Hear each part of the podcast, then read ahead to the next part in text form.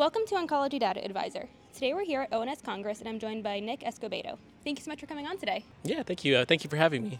Would you like to introduce yourself and share what your work is focusing on? Yeah, of course. So, uh, as she said, Nick Escobedo, I've been an oncology nurse for just about 13 years. Um, I've had various kind of practice settings in, in my kind of uh, few years of work.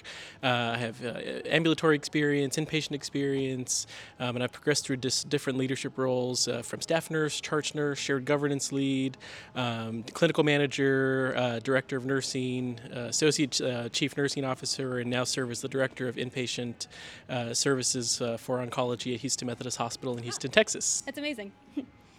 uh, so you presented a session here called Developing New Oncology Nurse Leaders. So, uh, for a little bit of background, why are leadership practice and development so important for oncology nurses? Um, yeah, no, great question. I think uh, for oncology nurses, we really are poised um, b- because of the work that we do to really kind of drive and impact a lot of the change that can happen, um, especially with our frontline staff, all the way through just kind of senior leadership positions. So um, I think uh, the idea around the growth and development for um, anybody who you know who's who's looking to kind of advance in their career um, is just really really important because that drives better outcomes for patients, um, where we get to see kind of the true benefits of this, especially now with all that we've uh, kind of dealt with after after the last couple years with kind of COVID and how that's changed our practice, um, the impact of leadership from our frontline staff on uh, the operations of individual work units, uh, definitely are key to, to us trying to make sure we, um, we address. Definitely. Um, how did you develop your own leadership skills? Um, I had some really good mentors. Uh, and so we talk a little bit about that in the presentation. And so I had uh, nurses and colleagues who kind of took me under their wing and showed me um, kind of what leadership was about. And so I uh, initially just tried to role model them and said I wanted to be just like them. Um, and, and as I've kind of gone through the years trying to, you know, navigate and fit that into my style of leadership, um, you know, I've had a few good mentors who have kind of walked me through and, you know, pushed me to, uh, like I said in the presentation, just kind of raise my hand and say, I can do it. I can be a part of this committee. Send me to this training. Um, you want somebody to learn something? I can I can take that on. Uh, you want me to lead something? I can do it. So uh, I've really relied on them to help kind of push me and challenge me to do things that I wouldn't have normally done. Um, and then that's in turn helped me to see how I grow and develop others. Awesome. So you talked in the presentation about building partnerships. Um, how would you recommend going about this, and with whom? Uh, so yeah, networking is definitely key, and I think uh, that's for me in practice a skill that I, I still try to work on and hone.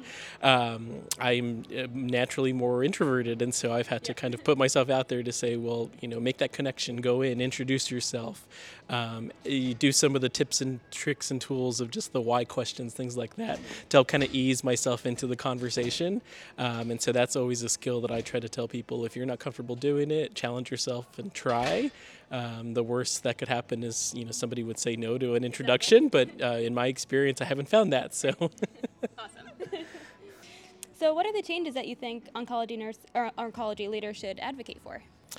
Um, you know, definitely right now, I think if it comes to kind of a lot of what our frontline staff deal with, leaders need to really push for um, ensuring they've got the right amount of support. Mm-hmm um, and support in many different ways. Uh, definitely, I think from a staffing perspective, that's key. Uh, the growth and development opportunities for people who are coming into the specialty new.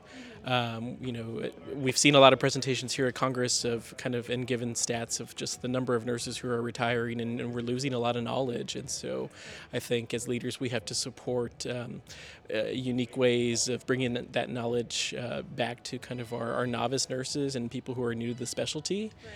Um, so supporting those things like sending people to Congress, um, using some of uh, the resources that we have through the Oncology Nursing Society, um, the Foundation uh, Board, and also the ONCC, uh, definitely are ways that they can kind of champion for a little bit of that knowledge retainment. Um, uh, with my certification hat and the work that I do with the ONCC, I think it's a matter of just supporting and advocating for some of the programs they use to help drive people to certification.